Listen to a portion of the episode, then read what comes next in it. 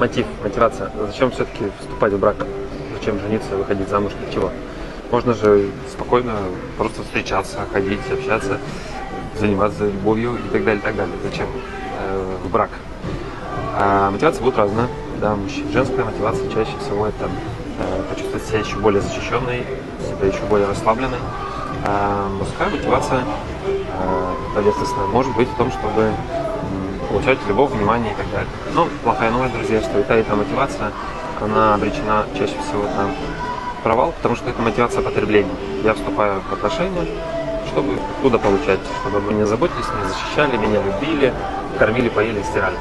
Но все это потребление чистой воды. Банально, да? С вами, с вами вступает в отношения, чтобы с вас что-то получать. Странновато, да, звучит? Самая классная мотивация – это отдавать. Мне и так все хорошо, мне и так все классно, как мужчина, у меня его избыток, и я прихожу в отношения, чтобы отдать. А почему избыток? Потому что я реализован, у меня работа, все нормально, у меня есть финансы, и далеко мужчина будет щедрым. То же самое женщина. Если она приходит в отношения и уже на свидании сидит вся такая грустная, то, конечно, все это долго не протянется. Так что подумайте о вашей мотивации, что у вас происходит.